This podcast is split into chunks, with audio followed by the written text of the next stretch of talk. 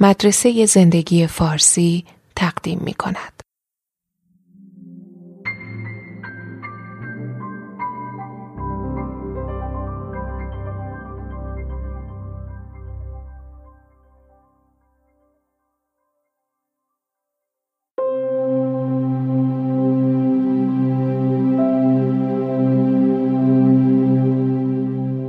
چه چیزی شبها شما رو بیدار نگه می داره؟ سوالات عمیق، هیجان یه سفر مهم یا استرس کارهای ناتموم، امتحان یا یه دورهمی خانوادگی که ازش می ترسید. برای خیلی افراد این اضطراب موقته چون علتش زود برطرف میشه. ولی اگه چیزی که بیدار نگهتون می داره اضطراب بیخوابی باشه چی؟ این کلاف ظاهراً بی سر و ته مشکل اصلی بیخوابیه، شایع‌ترین علت اختلال خواب. تقریباً هر چیزی میتونه هر از گاهی یک شب بیخوابی ایجاد کنه. خورخور هم اتاقی، درد جسمی یا فشار عاطفی هیجانی. محرومیت شدید از خواب، مثلا در مسافرت هوایی طولانی، میتونه ساعت بیولوژیک شما رو به هم بزنه و برنامه خوابتون رو داغون کنه. ولی در بیشتر موارد محرومیت خواب کوتاه مدته. نهایتاً خستگی در همه ما پیروز میشه. ولی بعضی شرایط دراز مدت مثل اختلال تنفسی، مشکلات گوارشی و مسائل بسیار دیگه ممکنه زورشون به خستگی بچربه. و همینجور که بیخوابی شبانه تکرار و روی هم جمع میشه، کم کم اتاق خواب بیخوابی رو تداعی میکنه و خروارها اضطراب به وجود میاد. زمان رفتن به تخت خواب که میشه، آدمای بیخواب استرس میگیرن. اونقدر که مغزشون مرکز پاسخ اضطرابی رو کلاً در اختیار میگیره و بدن رو از مواد شیمیایی جنگ و گریز و یکه خوردن پر میکنه. کورتیزول و هورمون‌های آدرنال در خون به جریان میافتن. ضربان قلب و فشار خون رو بالا میبرن و حالت برانگیختگی افراطی در بدن ایجاد میکنن.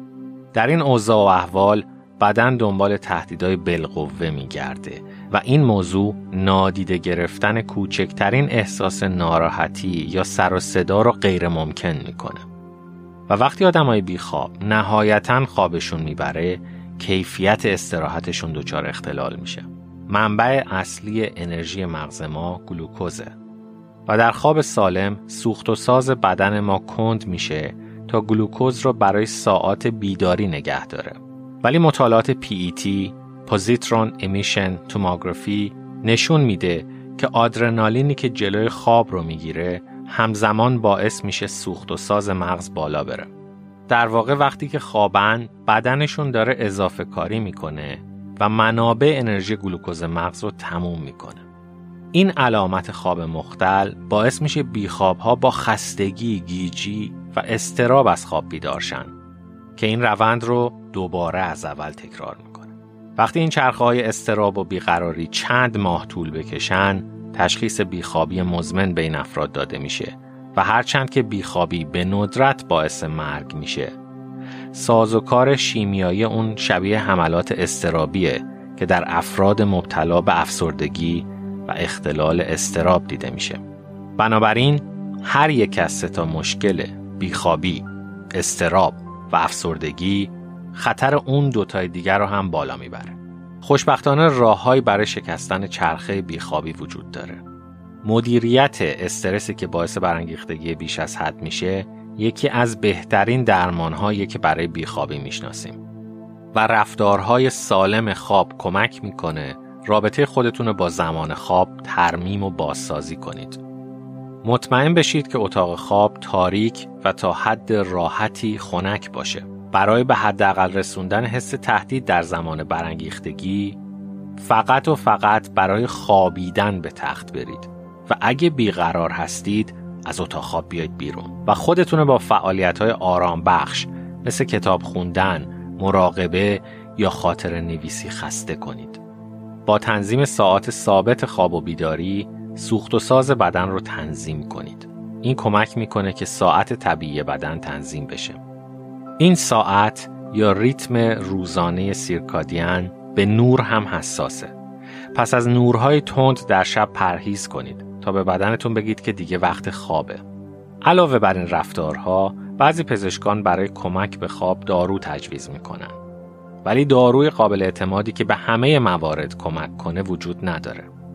و داروهای خواب بدون نسخه میتونن به شدت اعتیادزا باشن و با قطع مصرف علائم از اولش هم بدتر میشه. قبل از اینکه دنبال درمان برید، مطمئن بشید که به دلیل اختلال خواب دچار کمخوابی شدین. تقریباً هشت درصد کسانی که تشخیص بیخوابی مزمن دارن، در واقع مشکلشون یه چیز نادر ژنتیکیه به نام اختلال فاز تأخیری خواب دی اس پی دی.